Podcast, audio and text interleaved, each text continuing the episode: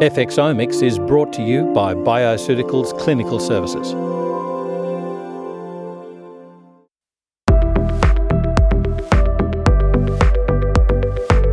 Welcome to F X omics with Doctor Mark Donoghue, your gateway to genetics, research and technology in the field of personalised medicine. Hi everyone and welcome. Today we're talking with Doctor Nessa Carey, molecular biologist, virologist and author of three fantastic books on genetics. She's a translational science advocate, bringing really complex information to the public and to professionals to make it understandable. Hi Nessa, how are you?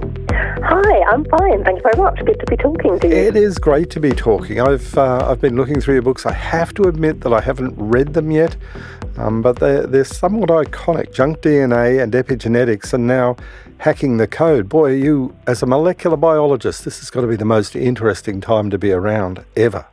Oh, fantastic time to be working on anything D N A related. It's just ridiculous how fast everything's moving now. It is, isn't it? So in the in the mid two thousands, we were sitting there thinking, wow, we're going to uncover the D N A. And then there were just too few genes. There was only, what, twenty-two thousand. And broccoli uh-huh. had ten times as many. And we were thinking, no, we can't be that simple. How is Absolutely. it? How is it that twenty-two thousand genes can make a human? It just doesn't seem enough bits, uh, you know, in information concepts. How does that happen? Um, that's two things to bear in mind. One is that those twenty-two thousand genes, um, you can actually use them to make lots of variants of the same protein. So although we have twenty-two thousand genes, those twenty-two thousand can code for different versions of different proteins. So we can make lots of subtly different proteins. But the other thing that's most important is that actually ninety-eight percent of our D N A that doesn't code for proteins, that we don't think of as traditional genes, a large amount of that is actually really important in controlling gene expression, controlling how cells behave. And we just used to call it junk D N A. And it was a classic example of we didn't know what something did, so we assumed it did nothing. But now we recognize that our genome is packed full of these other weird bits of D N A, and that actually those are probably vital for creating organisms as complicated as humans. There seems to be a, a bit of a battle going on about whether, you know, the twenty-two thousand, they're the protein expressions, so the, they're the genes coding for proteins. That's two percent of the D N A, but the argument, I think, is, and you've been, I think, even part of the battle with ENCODE, is the Darwinian dogma of there's only those genes, they're the only important ones, versus eighty percent as the estimate of what's active in the genome. It's a big difference between the protein coders and what's active. All that other D N A, that junk, is doing stuff. How far have we uncovered that? How much do we know about it? We actually know a lot more than we used to know. We know that a lot of that junk D N A now controls the expression of the protein coding genes, and we know that that junk D N A, often it codes for things that are really important for controlling cell processes. So, for example, we know that there are things that come from the so-called junk D N A, which are vitally important in the development of certain cancers, for example. And we find that drug companies are now starting to develop ways of influencing the junk D N A wow. in order to try to do things like control cancer. So it's it's moving very quickly. I think it's becoming impossible for most sensible people to say that those other parts of our genome are not important. They are important, but they do a quite different thing from the protein coding part. Right. My memory may be flawed on this. I, uh, we have these acro- apocryphal stories, but was the junk D N A, didn't someone buy it? I mean, as part of the Genome Project, it was the discardable stuff, and some organisation or individual turned up to actually pay for the rights for exploitation of so-called junk? There was actually a really big battle um, when D N A sequencing took off, not just about the junk D N A, but about any D N A. And right. that was an idea that companies could create, um, find a D N A sequence and then patent it. And then anybody who used that sequence could end up having to pay them a fee. But ultimately, right. the patent offices all threw out those kind of claims um, because they failed one of the critical tests, which is that the people who identified those sequences, they didn't actually invent anything. Right. They just found something that was already there in nature. They did nothing clever with it. It's a, it would be a bit like turning over a rock, finding a spider and saying, I claim a patent on that spider. And yet You're not we allowed have to do that. Patents. I mean, there are there are lots of patents. The cancer genetics is full of um, different groups that have effectively patented genes. So how where does that stand now? We we have five thousand dollars tests for pan, uh, for breast cancer patients to tell them whether or not chemotherapy will work, defined by certain genetics.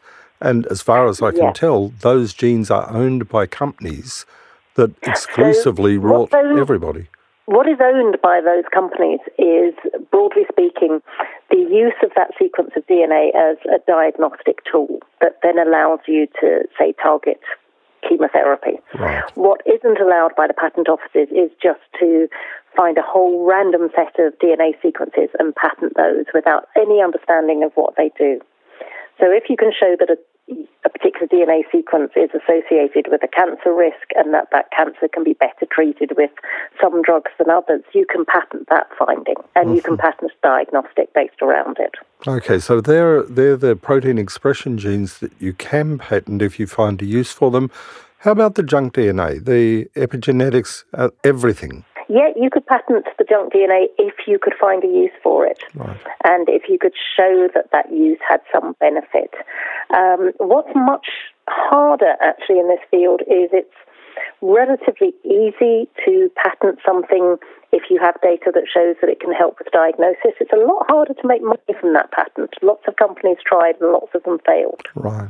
Now, there's one thing uh, that absolutely amazes me, because I'm involved in an area of chronic fatigue syndrome, and a lot of the uh-huh. genetic stuff has, uh, there's been these reports of human endogenous retroviruses. It's almost like old enemies that somehow got into our D N A, transgenerational, not just, uh, you know, infection of individuals. And in my f- particular field, there's lots of papers for and against, but it almost seems like there is evidence of a rise of the expression of the old viruses, that they've been silent for centuries, millennia, or however long. And now we're seeing paper after paper saying, well, there is an expression of the old retroviruses. They're not actually as dead as we thought and not just junk. And nearly ten percent of our D N A is these old viruses, sections of old viruses. Have you any ideas about what may be going on there? Yeah, I mean, a lot of our genome, as you say, is these old dead viruses. And, you know, there are, there's one version of a dead virus. We have nearly a million copies of it in our D N A. Oh. So they take up a huge amount of our D N A. Um, one of the things that's really difficult now is that sequencing and analysing what sequences are being expressed in a cell has become incredibly sensitive. And so you can pick up expression at very low levels of things like, for example, reactivated viruses. The problem is that you can't necessarily show that they are having an effect. Right. It could be that it's just that whole area of the genome is for some reason being switched on really aggressively, and that a few of those viral sequences have managed to reactivate. It's very difficult to demonstrate that that's then driving the pathology. Uh-huh. So it, it's a really controversial field. The idea that these are the viruses that we should be paying attention to clinically really doesn't hold up in those circumstances, does it? It may be that there is an expression of the this part of the genome that is just an epiphenomenon of something else going on in a sick person. Yeah, that's exactly what might be happening. I mean, it might be they play a role, but the jury is very much out right. at the moment. Okay. It, it, it's, it's frustrating how long it's taken to make progress with chronic fatigue syndrome. Do you have any thoughts about how they get there? I mean, to to get into our D N A transgenerational, they have to have got into the, the germline somewhere along the line. And they do, um, and it seems to be a very common phenomenon in mammals. Um, most mammalian species have lots of these in here. It's almost certainly that what happened was way back in evolution. Um, a virus would have infected the cell, and the viral D N A would have got integrated into our D N A. And then at various points during evolution, that bit of our D N A has just been copied and reinserted over and over again. So it's a bit like a copy and paste function that's gone a bit rogue. Okay. And so we end up with thousands of copies. So then the, the question arises, in nature generally, nature tends to be fairly efficient by virtue of natural selection, and things not needed things not without a purpose tend to fade away, or do they, right? They, if ninety-eight percent of our genome is not expressing for proteins, is it just an accumulation of junk that we end up with, you know, three billion base pairs and most of it does probably nothing? Why would, in evolutionary biology terms, why would there not be a selection that just says, look, if it's useless and it's taking up space, then it's not providing an evolutionary advantage and it would disappear over time? Well, one of the um, things to bear in mind is that actually one of the greatest indicators of evolution is the fact that most things are not perfect. Not perfect. You know, they've arisen for other reasons. Um, and they haven't done any harm, and evolution's just hung on to them. There's an argument that actually having a huge amount of junk D N A can actually make your genome safer. Um, because all around us we're exposed to things that might change our D N A. They might cause mutations, so things like ultraviolet radiation or irradiation from certain rocks and from chemicals, et cetera. If you can package the most important parts, and the protein coding genes, it's really important they don't change their sequence. If you could package those in lots and lots of filler, then when there's a mutation stimulus, the chances are it's going to hit the filler and not the protein coding gene. So it might be that there was an evolutionary advantage to having a lot of this junk. Like packing material, bubble wrap. Yeah, absolutely, exactly like bubble wrap.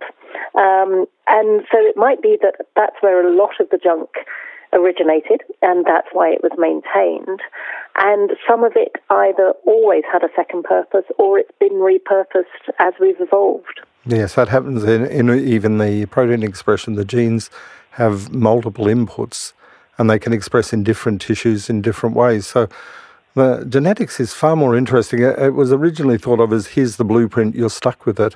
And it seems more yeah. like a kind of menu now, that here's the twenty-two thousand things on the gen- on the menu, but mix and match as you see fit. You can't eat it all, so you, each cell just takes what it needs. And you choose from the yeah. menu. That's the limits of what you can do, but how you express it is an entirely different story, isn't it?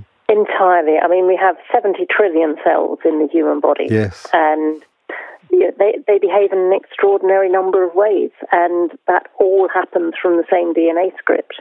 Um, so it is, you know, I always think of it as, um, I like your menu idea. I also think of it as it's like a script, and mm-hmm. you can kind of, you know, you, you can skip certain scenes in a play if you like, or you can cut certain lines. You know, it, it's, and you can get completely different productions from the same play. You know, if you go to the theatre and see The Merchant of Venice one year and then you see a different production twenty years later, yes. yeah, they use the same script, but they're very different experiences. Mm. Which brings us on to epigenetic expression. I am still not clear on how one menu, one one pack of D N A so rapidly can coordinate itself into shutting off almost all the genes as it as it breaks out into different organ systems. So every cell in the body has the same menu, recipe, or play. How do cells know what to do? I mean, how, literally, um, how do they switch off the things they don't need and do the things they do? We still have a lot of um, gaps to fill in on that question. But what we do know is that as organisms develop, um, you know, as they develop from one cell into two, into four, into eight, sixteen, thirty-two, sixty-four, et cetera, those cells, certain cells start becoming specialised. And we have still extraordinary gaps in our knowledge about how that happens. Some of it is possibly just that as a cell divides, um, it's very unlikely that each of the two daughter cells gets exactly fifty percent of everything else. So when a cell divides, the nucleus divides with all the genetic material, and that does get split fifty-fifty between the daughter cells. But you've got all the other stuff around in the um, cell. You've got things in the cytoplasm. Um, and it's likely that as the cell divides, those don't get split fifty-fifty. There's just randomly that one cell gets a bit more of some of those molecules in the cytoplasm than the other. And it's possible that what happens is that then pushes the cell down through another level of development. Um, but we have enormous gaps in our knowledge on this. We know that it works, right, because that's why we all survive and that's why we live, but we don't really know all the key steps. We don't understand a lot about how you start from this one cell and end up with all these different types of cells. But as cells start to change and as their gene expression patterns start to change, you get some sort of feedback loop so that as their gene expression patterns start to change, we can use this system called, or the cell uses this system called epigenetics to start reinforcing those changes and making it easier for the cell to continue with the same patterns of gene expression. But you can tell by the fact I'm having to use very vague statements that there are just huge mechanistic gaps in our understanding mm. about this. Which is amazing, because there's a kind of an intelligence of the cells at the blastocyst stage as they start to expand, that voluntarily, I understand there's even a concept of almost up and down, you know, left and right in the cells, that there is spatial orientation, that cells... That oh yeah, cells definitely have polarity, even very, very early in development.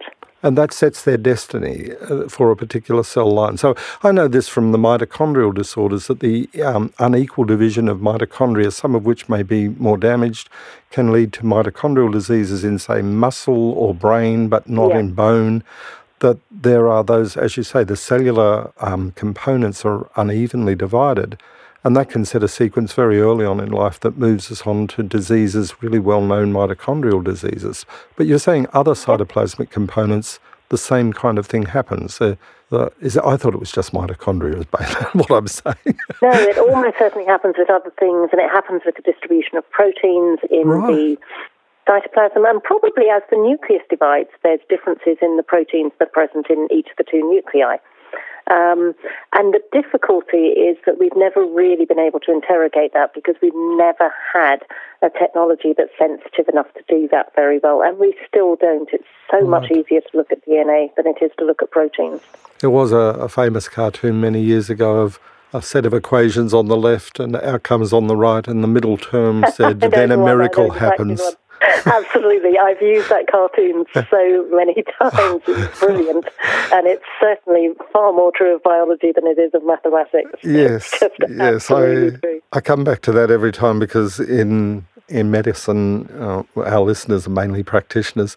We get the question, and why would that happen? And we know the data gap, but we make up a story that fulfills whatever the person needs Absolutely. to hear at that time. Um, And I always warn students that in biology, one of the things that we do if we don't understand something is we give it a really fancy name. Yes. So that it sounds like we understand it. But you're talking to a biology. doctor there. Yeah, absolutely. We turn everything into Latin. Yeah, there you go. So you're even more ahead of the field. But we do. We do it all the time, and it means we pretend that we have an explanation when actually all we have is a description. Right. Um, and we do it constantly. So tell us about genetic expression. I mean, from our listeners' perspective, we are told all the time about how diet can influence um, the genetics, and how it can do so very, very rapidly, that external influences have profound changes on the way genetics are expressed, which seems to be yeah. almost Lamarckism, but it's not, is it? No, it really isn't. Um, during our lifetime, we're subjected to so many variations in our environment, and those don't have to be dramatic ones like climate change. They can just be that we start eating differently, or mm-hmm. we do more exercise, or whatever. And we've always known that how people, or indeed any organism, turns out is a combination of what we used to call nature and nurture. And then we kind of redefined that as D N A and the environment. It was genes and environment. But if we know it's a combination, then it means that there has to be some way that those two things interact. You know, how does an environmental stimulus change the expression of a gene, and in some cases change it for a very long time? And this is where the field of epigenetics comes in. Epigenetics refers to another level of information which occurs on D N A.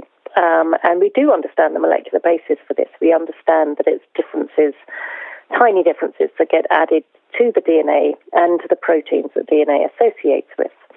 And these are called epigenetic modifications. And what they do is they never change what a gene codes for, but they change the way that it's expressed. So they can drive up expression of a gene, or drive it down, or in extreme circumstances, switch it off for your entire lifetime. And when a cell divides, those epigenetic modifications get passed on. So the daughter cell does the same. Um, and this is, those epigenetic information, uh, modifications, that's why we end up with different cell types, because our cell types get different epigenetic modifications that basically allow a cell to become, say, a skin cell or a kidney cell or a brain cell. But once that cell type is established, then the environment can also influence some of the epigenetic changes as well.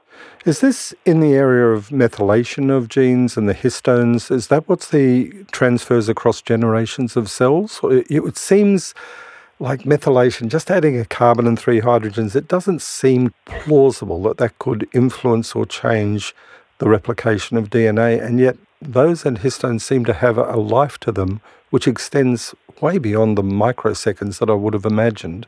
Uh, are necessary for, you know, they'd be cleared out very quickly. Why are they not cleared? Why does the cell, when it divides, not just drop all that and then start the whole thing again? So D N A, direct modification to D N A is almost always methylation. It is, as you say, one carbon and three hydrogens. And that's an incredibly stable bond when it's added to D N A. It takes a cell a huge effort to remove that modification. Wow. Yeah, it's a really hard modification to remove, and in fact cells can't remove it, they just change it to something else. But that modification, when D N A divides, there is a machinery in the cell that when the D N A divides and is copied and is passed on to daughter cells, because each daughter cell gets one of the original strands of D N A, which may have methylation on it, there's a mechanism in the cells that means enzymes come along and can see that there is a methylation mark, and they make sure it's re-established on both strands of D N A. Uh-huh. So we understand, it, it's an amazing machinery. It works fantastically well. And we understand how that works at the D N A level. What we don't understand is when cells divide and the histone proteins get split between the two daughter cells, we don't understand how the histone patterns get re-established or are maintained in the daughter cells. And those patterns are really complex because there's not just methylation, there's loads of other modifications that the cells can add. And it's another of those black box areas where we just don't get it. We don't know what happens. We don't get it, and yet things as simple as diet and exercise seem to have profound effects in those areas. It's almost, again, like you add something as complex as what the person eats, and then you see clinical outcomes, which are clearly different expression of genes that happen as a result of dietary change, translating into, you know, health or sickness in a human being. There are clearly mechanisms at the biochemical level which must be able to do mop-up operations or change that. You can't control, for example, you know, uh, ionizing radiation, but you can control your diet. And if the diet is controlled, how does that feed into that whole system of genetic expression? Again, um, there's quite a lot of black box stuff there that we don't always know about, but we do know that there will be things such as um, if you change the level of sugar in your diet, that will change the amount of insulin that's produced, that will change how the cells respond to insulin. And the bit that we were always missing before was why that would learn, lead to long-term changes in gene expression. Right. It looks now that what happens is as genes change their expression, that influences how they become modified epigenetically. And so you end up with this reinforcement cycle. And eventually you may get cells trapped in the wrong patterns of gene expression as a consequence of a dramatic change in diet. But it's important to remember that those changes happen over time. You know, one donut is not going to right. completely change your epi- epigenetic information. And it has to change over time with vast numbers of cells all responding in the same kind of way. So it's not it's not like radiation where a single D N A strand can be broken and that can progress on in particular ways and cancer as a result of it. It can be one cell in those circumstances, whereas with diabetes, with um, calcium deposition, things are going wrong with trillions of cells at the same time yeah. based on something in the environment. Yeah, um, but probably what we see is a threshold effect. Right. So probably what happens is you don't get any obvious difference until a certain percentage of the relevant cells have hit a certain percentage of abnormal gene expression. But we're not very clear on what that percentage is, and it will almost certainly vary for different people depending on their genetics, and it will vary depending on what the stimulus is that you're looking at. The trouble is that humans are a terrible experimental species. You can't really do this in humans. If only, if only we could breed them up and clone them all and put them in cages, it'd be a lot easier know, to figure know, this biology out. It would be so much easier. I've always thought that with my patients. So thirty-five years of patients, and I think they're all N of one trials. Every last one of them doesn't do what Absolutely. I tell them, but they don't do it in different ways. Yeah, absolutely. So how, uh, I suppose the clinical question is, that threshold concept would make some sense to me. You know, as a clinician, you get a person to a point, they're doing their diet, they're doing things, and things don't seem to be moving at all. The body is going through the same, say, type two diabetes, and then at a threshold point, at some point, it's almost like the body's doing enough to remember its old pattern and go back to a different pattern of expression. And that, that involves a coordination that we, oh, I have no concept of a mechanism for. How is it that you push and push and push and nothing happens, and then suddenly people make a move in the individual, you see the blood sugar and the insulin change fairly rapidly with a dietary change that they've been doing for six months, twelve months, nothing happens, and then it goes right. So is that a yeah. plausible mechanism for that? I, I think... One could argue that ep- epigenetic changes are consistent with that mechanism. If we look on the basis that very few people develop type two diabetes overnight, mm. it's taken a long time for their gene expression yes. to become so abnormal. So I think we really have to expect that it will take a long time for it to normalize again. Mm. Um, our cells seem to have some sort of internal, almost like a thermostat, that they try to revert to, um, because they're trying to maintain some level of homeostasis. Right. They're trying to maintain stability. If they're, if that thermostat's got set at the wrong temperature, as it were, right. um, it's you know, it's going to take a long time to persuade the cell that it needs to change that condition. So I think if we see something take years to develop, it's not surprising that it may take months at least to reverse to it. Revert. Yeah. Well, I mean, it does fit with what happens in practice, that there is drug therapy and the drugs are highly targeted to f- affect or, you know, destabilise an enzyme, do something quickly, whereas with yeah. lifestyle, environment and uh, diet especially, there needs to be a persistence of the same signal over a longer period of time to affect, I, I guess, a more profound change than what a drug can achieve normally. I think that's absolutely right. And of course, that's such a problem from the point of view of health interventions, because mm. as humans, we seem to adapt really well to doing the wrong thing quickly and maintaining the doing the wrong thing. But it's very disheartening for people when they're trying to change their diet and they're not really seeing benefits as quickly as they'd like to see. And so I think you, it, it's another thing that makes us give up. Yeah, and the drugs become very attractive and the uh, the sugar is so addictive.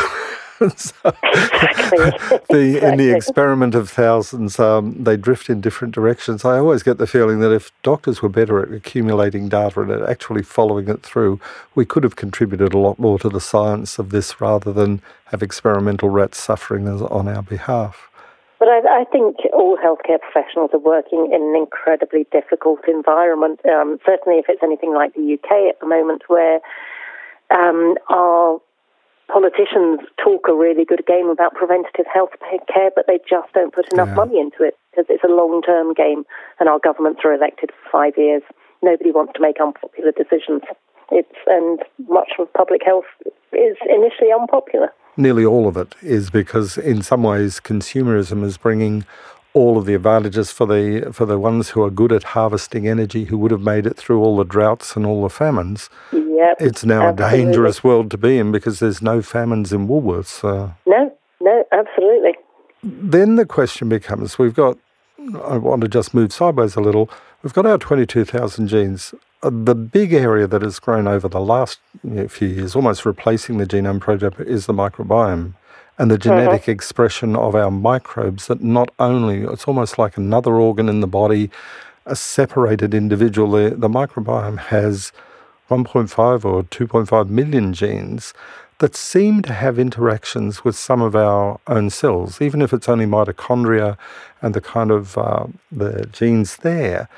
But there's an amazing interaction between almost this soup of bugs in the gut doing their own thing and influencing and yeah. changing our expression. How do you think about that? Do you bring that into the issue of genetics for humans, or is that just too complicated to even consider? I think it's going to be a huge area. I think at the moment the difficulty is we're only scratching the surface, and we're at that stage where, as a scientific community, we're generating a huge amount of data, but we can't quite convert that data into useful information at the moment. Mm. So we can tell that there's an enormous quantity of bacteria around the body, in the body. We know that really extreme changes to the bacteria seem to have a bad effect on our health, but trying then to tie that down to what kind of bacteria we ought to have is really, really difficult. Um, and I think we're starting already to see an awful lot of hype and a yes. lot of claims that really can't be supported. And I think one of the things that's going to be quite ironic is we will almost certainly end up getting to the stage where we understand the microbiome better. And as a consequence, we will give people health advice, which will basically be eat more vegetables and eat less saturated fat and less meat. We'll understand why that's important, but it won't actually change the epidemiological advice. I think it's one of those uh, one of those amazing things that after all the research, we keep coming back to fill your stomach with vegetables. And, Absolutely. Uh, and things work a lot better by magic once again. We have yeah. we have in Australia one of one of the W H O advisors saying it is time for us to remove stomachs. His t- take in Australia is there are a million stomachs that need removal. Why? Oh well, not because we didn't need stomachs, but because now digestion is done in the supermarket before you even get the food, and the stomach is now like the appendix, uh, a residual organ that is just a problem because we get all the nutrition out of that food. And so the idea is we take the stomachs out, don't change the diet. And that comes back to the politics of, can you get people yep. to do the right thing, give them a choice? And it almost seems written in law that they will do the wrong thing, even though it's a drive from the brain. The biology tells them, grab the kilojoules, eat the food. Um, there's yep. something about our biology that this is just the wrong time for a lot of people to be alive. No, it really is. I mean, we are clearly, as a species, not adapted to having access to unfettered amounts of nutrition. Yes. You know, or, or at least calories. You know, it's, it's, we are, for most of our evolutionary history, it was a struggle to get enough food to mm. survive, and our bodies seem to be designed to make the most of that, which was fine until somebody invented hamburgers. And everyone had enough money to buy them. Yeah, it was just, you know, it, it's just a bit of a perfect storm, unfortunately. And it's incredible to think more people on this planet are now suffering health consequences from obesity than from malnutrition. And of course, as practitioners, we see the failures. There may be successes in that little group as well, the people that would not be able to have survived, except that there is easy availability of the kilojoules. We don't see those in our clinical practices so much. So almost by definition, what we used to call family history is now morphing into this idea of genetics, things that we would ask people about what happened to mum, dad, brothers, sisters, cousins and aunts, we're now doing D N A yeah. testing for. And I, I have my suspicions that that's not exactly the way that this is going to end up, that the questions about the D N A, if you're looking for bad news, D N A can always give you bad news. If you're looking oh, for yeah. what to do with it to make a person well, you're looking for how do we change that epigenetic expression? How do we change the trajectory of a person? So yeah.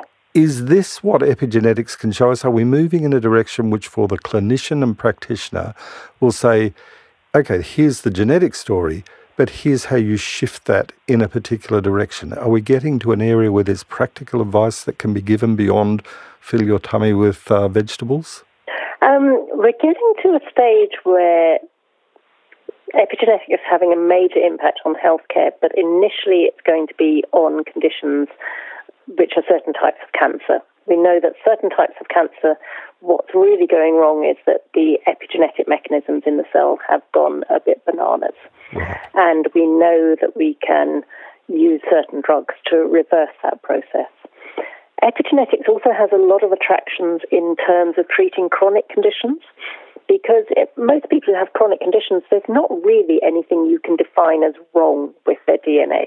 Right. They might have certain variants of certain genes that make them a lot, a little bit more um, susceptible to certain conditions, but there's nothing fundamentally wrong with their D N A. What's quite possible in those people is that their D N A is locked in the wrong expression patterns because of abnormal epigenetic um, profiles that have developed, maybe in response to the environment, but maybe perfectly randomly. And that's really encouraging, because if that's the case, it's a lot easier to change the epigenetics in an individual than it is to change their genetics. Mm-hmm. So we may find new routes into drug treatments for things that are chronic disorders, such as type two diabetes, but probably more impactfully into things such as rheumatoid arthritis and other immune conditions. And ultimately, we may even find that this has a role in neurodegeneration, such as Alzheimer's, but that's a very long shot at the moment. So we'll, we'll start seeing certainly new drug therapies. I think what I suspect we might find epigenetics being used for is monitoring those people who are responding or not responding to healthcare interventions, such as Um, a change in diet. Mm-hmm. It would be really great if you're trying to change your diet and it's not feeling like it's making that much difference, to be able to give people feedback from their epigenetic system by looking at what's happening to their epigenetics and saying, look, I know you're not feeling better yet, but everything is starting to go in the right, right direction. So then there's a practical application. Can you measure epigenetic expression? Is that is that simply seeing genes coming back to life that code for something else? Is there a practical way of yes, a clinician seeing that? You can do it that, that? way, but um, you can actually directly analyse the epigenetic modifications that are present at particular genes. The problem is often being sure that you're sampling the right tissue. Right. Um, so obviously most of the time what practitioners do is to take blood samples and to analyse the blood sample, but there's a real question mark over that. If the condition is something such as type two diabetes, we have to ask, is the blood really the right tissue to be sampling? Mm-hmm. Now, it might be, because it might be that even though the blood isn't what's causing the condition, you get the same epigenetic changes in the blood as you would in the more relevant tissues, such as the liver, but we don't know that for sure. So you have to do a lot of work to make sure that you're actually following the right changes. But I think that could be something that might empower patients quite well. Okay. So we can, with the technologies available, we can peer into the epigenetic expression already. So yep. What there's been a focus on mainly has been single nu- uh, nucleotide uh, polymorphisms. The S N Ps have become a very big issue, which are really yeah. just variants of and, uh, the kind of nature's ability to do its own experiment, change an amino acid here, change, change a protein here, change a, yep. change a nucleotide there. That leads to a kind of almost negativity in practitioners. They say, oh, you've got a S N P, that means you have a problem, what can you do about it? But these S N Ps are just natural variants. These are the survivors of evolution. These are not mutations that are new that you have Uh, a cancer outcome from. Are we no, going absolutely. the wrong way with S N Ps? Are we are we overinterpreting the S N Ps as if they are the genetics, the destiny of a person, and then making decisions that should be made mainly, maybe by epigenetic expression rather than giving vast amounts of nutrients to counteract a S N P? Well, the S N Ps question is very interesting, because if you say to somebody you have an abnormal S N P, what that suggests is that somewhere out in the universe there is a human with the perfect genome, yes. and there is no such thing. um, yeah, it, it would be lovely, but the, there isn't. The platonic because, version, we just need that platonic version, we make everybody absolutely. the same. Yeah, the platonic genome would be just awesome, and then we could just change everyone to that. We can um, use CRISPR no for that. We can make we, we can make a billion CRISPR, perfect yeah. humans, exactly. There you go, but it'll all be, it'll all be fine, you see. Mm. Um, What, what we all have is just a range in our D N A, and there are certain changes in D N A where we know with one hundred percent certainty if you have that change, you're going to be in deep trouble. Right.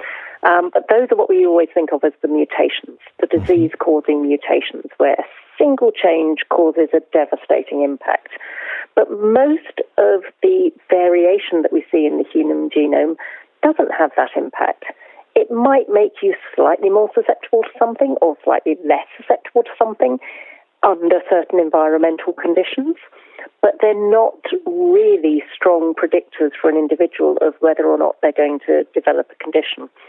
And one of the things that we've seen in the U K recently is huge concern over companies who will offer to take the genetic data that you've got by, say, sending your D N A off to a company like twenty-three and me, and then saying, we'll take your data and we'll tell you all the things that you're at risk of.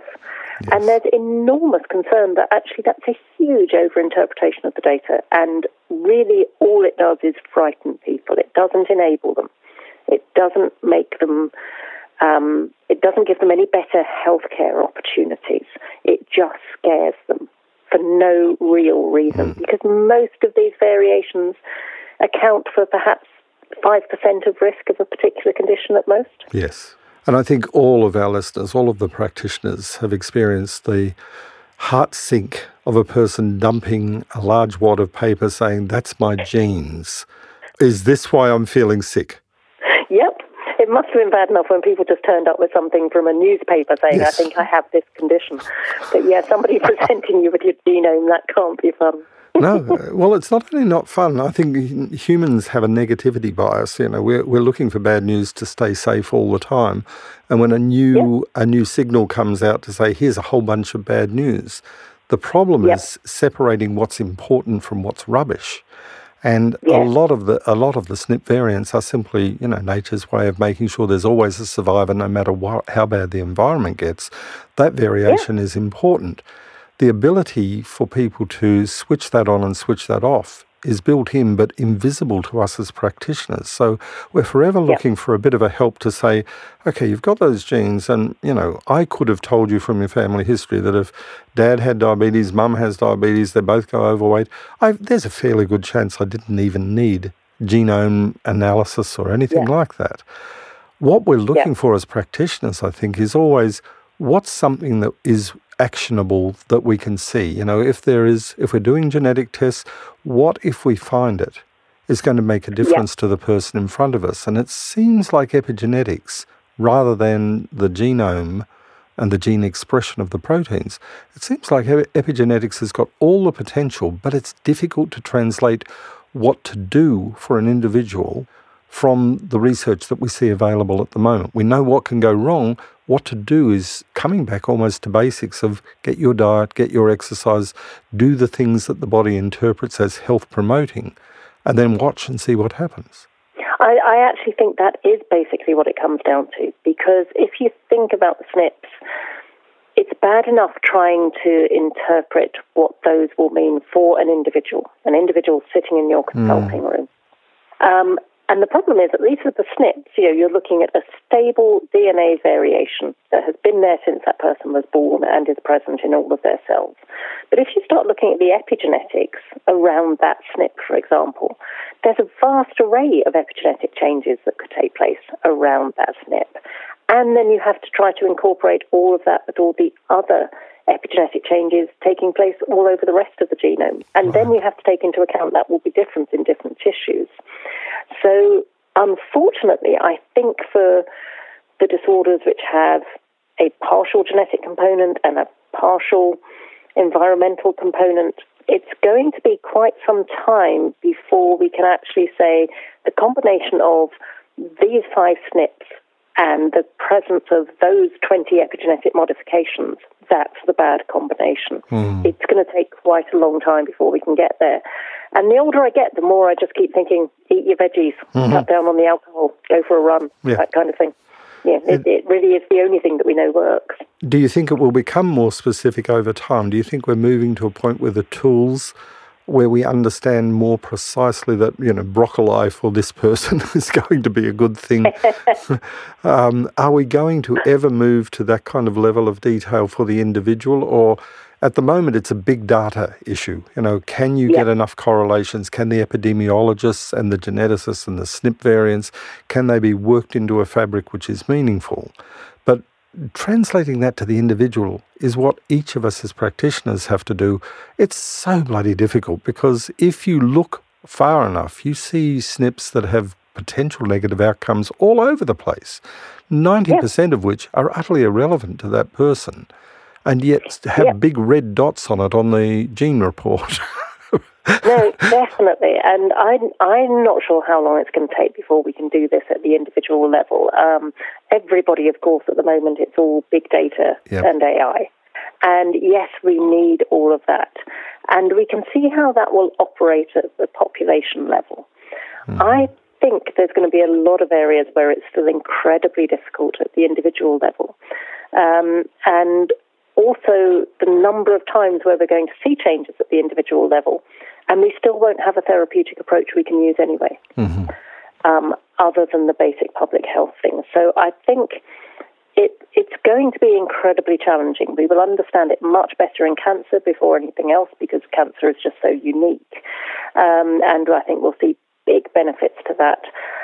I'm, I think it's going to be a long time before we can, at an individual level, integrate the genetic, the epigenetic, and then the environmental to make really good, genuinely personalised health condition, health recommendations. Right. I think what we'll probably get much closer to is a refinement of the current situation where instead of, I don't know, trying eight different drugs for epilepsy, you only have to try four, and there's a decent chance right. that one of them will work, for example. That even happens. We do the genetics of um, cancer cells. They seem to be able to adapt to chemotherapy extraordinarily quickly. It's almost mm-hmm. like the environmental push of the chemotherapy directs the evolution of the cancer away from damage by the chemotherapy. And so in that particular area, we do see ge- uh, genetic changes, literal, very literal genetic changes in the cancer over short periods of time, measured in weeks or months, um, yeah. in order yeah. to change to a new drug. It just seems chasing our tails. It seems like the wrong way to go when there is a different opportunity, if we understand it, of prevention and reducing the number of cancers we have to chase like that. Yeah, I mean, prevention is always going to be the best way in my book. Um, Tell politicians that. Is, yeah, I know, I know. They, they, they just—it's just not fashionable for mm. them. Um, but prevention will always be the best thing. We also have to remember, of course, that the reason so many people get cancer is because they're not dying of heart attacks anymore. So if we could only kill them in some other more humane way, you think that? Oh, I, I mean, that's it's never going to be popular. Into a thing that, you know, I, I think they've just started saying that in the—I think in the U K that now. Do, Dementia-type conditions are the biggest mm. cause of death, which simply means that people aren't dying from cancer. Yeah. They've stopped dying from heart disease, and now the cancer survival rates are better. You know, ultimately, we all have to die of something. Mm. Um, it's just a case of when and how horribly. Um, so we have to remember that some of the medical problems we're seeing are actually a consequence of fantastic medical advances in the past. Right.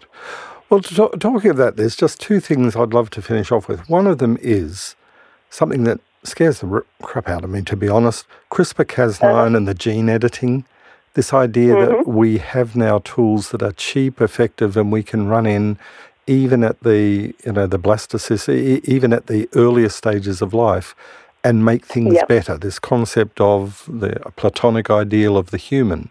Is yep. should I be scared of that? Is that something that should bother me, or, or is it just another tool that will take its I... place? I think we absolutely should be incredibly measured and conservative about how we apply this technology in anything that might change the germline. Um, I think when we're talking about an adult or somebody who's already born, who's already ill, I think this will just become another tool in the therapeutic armory. Right. Um, and we're starting to see that already. There are already trials ongoing using CRISPR Cas nine approaches for sickle cell disease and thalassemia, and also for some eye diseases. Um, and it's going to, it, it has the potential to be really great there. I think we have to be much more conservative about making changes at an incredibly early stage of development that will be passed on to the next generation. Mm. Um, but I think I have, one of the things that I found most interesting was reading a particular article about this recently, and it was from a family who had a very extreme genetic condition, and for them CRISPR Cas nine gene editing could be great for future generations of that right. family, because you could just wipe it out from the family. And one of the people in the family said something very interesting. He said, all that we are asking the doctors to do is to change our gene to look the same as that gene in the other seven billion people on this planet. Yes. Why is that such a big deal? And I thought that is actually an incredibly helpful way of looking at it. It is, however, interestingly true that it's now the point where we are the genetic selectors, the evolutionary biology. Yeah. Evolution is always thought to, well, you get rid of genes like that because, you know, there is a failure of procreation in, down the generation. And so medicine... The the strange thing about medicine as a science is we believe in evolution, yet we are at our core anti-evolutionary. It's survival of the richest, if you can afford mm-hmm. your gene editing. Survival of the richest is not survival of the fittest, and we now see ourselves capable of doing almost anything to keep a, a baby that would not have survived alive, and having yeah. to deal with the consequences that the brutality of evolution is something that we're trying to overcome. We are fighting against the very... what we believe to be the basis of life in, in all life on the planet. I have my concerns about it, but I don't know what to do as a doctor. We are fixing people, helping people one at a time. That's our job. But sometimes yeah. I just wonder if we have tried to bypass evolution and whether that will in the long term come back to bite us. Um, except evolution always, is always biting us anyway. Um, yeah. If we think about... because diseases don't die out. Hmm. Um, you know, the recessive ones never die out for the reasons you and I both know, which is about the carrier frequency remains the same. Yeah. But even dominant diseases don't die out because of new mutations. Right. So it's always going to be an issue. You know, it, it, there will never, even if we felt that it would, a world would be better without these conditions, and that's an incredibly complex ethical yes, it is, position. Isn't it? Um, we, it's never going to happen. You know, um, if we think of something like Duchenne muscular dystrophy, where the boys have this awful muscle wasting disorder, that will suddenly crop up in new families because of new mutations. So we're never really going to make that difference from that point of view to evolution. Um, I mean, we've done it. It's what humans have always done, isn't it? I mean, and we could claim, say that antibiotics yes. were anti-evolution. Because yep, of course. Those people who wouldn't have survived a bacterial infection now do. But I'm still taking my penicillin when I need it, yep. without a doubt. No, absolutely. But the, the, the concept of the science, what are we fiddling with? Something that kind of got us to this point over, you know, a couple of billion years, three billion years maybe. There is something that just sits a little bit uncomfortably with me, that when we can get in and modify it and we think, oh, we understand the future. I know how little in medicine we understand the ideal, what a person needs. We keep on making that mistake over yeah. and over, that our smart brains can figure out what otherwise has been an evolutionary history. And I, it's not that I would stop it, but it just gives me cause for concern that if we extend that and we start to think of abnormalities as not having blue eyes, of not being tall enough, that we yeah. start that we start on a different process where we have a monoculture of humans that are then ultimately, in evolutionary terms, the most susceptible group that, in the world. Oh, yeah, I mean, it, it, it's it's partly the slippery slope argument. Um, it's also, we have to remember that we think things like sickle cell disease are terrible disease. Yes, and of course it is a terrible disease, but we have to remember that the reason that sickle cell disease has reached such high levels is because that mutation also gives you resistance to malaria. Um, and you know, so it's very difficult always to say that a mutation is a negative thing. Yeah. I think the thing to remember with editing humans, um, editing our D N A, is this will always be an incredibly specialist activity, because CRISPR itself is extraordinarily easy to do. In vitro fertilization is still very hard. Right. Um, and to edit humans in such a way that they passed it on, that change to their offspring, you have to do that through right. in vitro fertilization technology. So there's now, a bottleneck say, elsewhere. Yeah. Um, now, that's not to say that that won't have a significant impact. Um, I mean, I, I'm old enough to remember the first test tube baby being born, Louise Brown. And since Louise Brown, there have been four million to five million babies born through in vitro fertilization. So it's not that the numbers will always remain small, but as a percentage of the human race, they'll probably remain very small. And so the final thing, um, you being a woman in science, the D N A history and the Nobel Prizes mm-hmm. to Watson and Crick. I, I know Rosalind Franklin's contribution, and she did die before the Nobel Prize, but I'm hoping, because I have three daughters, I'm hoping that the openings in science are not so male-centric as they have been over the years. This is an area where Rosalind's contribution was enormous, and yet almost nobody knows Rosalind Franklin's name. I say this for a reason. I think males are very good at, given a task, getting to the end of a task and, you know, getting to the end point. And I think they lack a concept of wholeness, of of interactions, if you like, that we are good at task-oriented stuff. Mm-hmm. I think it requires something more to understand whole systems. And any, I, I certainly see this in the women that I see, if you've raised a baby, you can't be goal-oriented. You have to have understood the variability, the demands, the kind of sloppiness that is essential to making a successful baby. And I, I see a world where good science has led us to the brink in so many areas that we are now threatening a planet. And it, it requires yeah. a different way of thinking, which I don't see happening from the goal-oriented approach.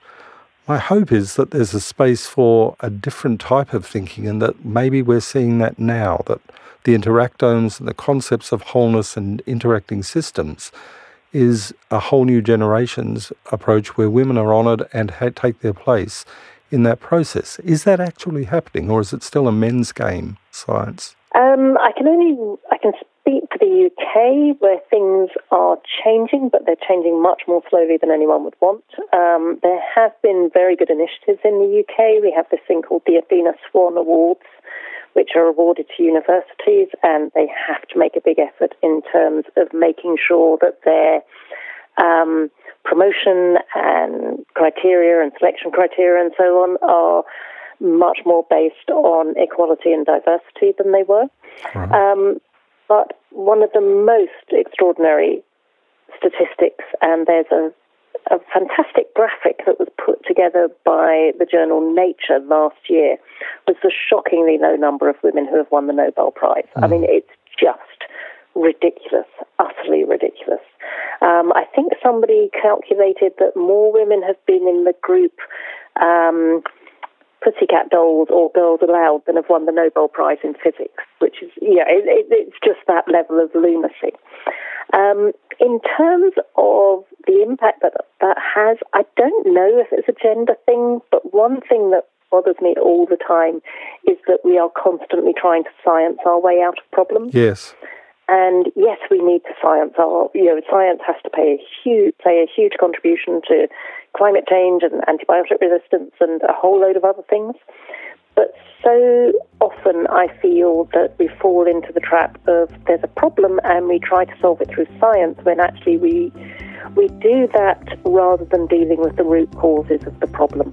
And all we do is create another new problem as we go along. I mean, I love science. Brilliant thing. Absolutely fantastic thing. But not everything should have a tech solution.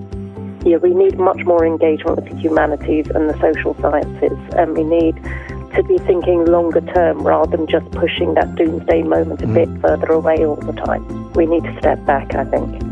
On that, I would love to finish this. Nessa Carey, it's been bloody delightful talking with you today. uh, there's so much more that I would I would like to pick your brains over, but we've run out of time. It's been a privilege it's to talk with great. you. I hope to do that again and maybe meet you someday. I think I have a new hero now. That would be fantastic. I would love that. And I am sorry that we are recording this at such an ungodly hour of the morning for you. uh, the world is a small place. It just has different time zones. Nessa, That's thank true. you very much. It's been delightful. Absolute pleasure. Thanks so much. This is FXOMix, and I'm Doctor Mark Donoghue.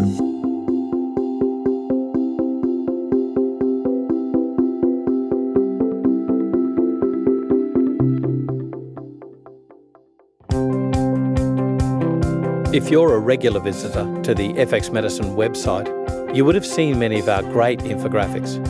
These are all now available for use in your clinic. You can download them for free, and the high-resolution versions are available for purchase as A three or A two posters or as a digital file. Simply click on the button beneath your favourite infographics at f x medicine dot com dot a u.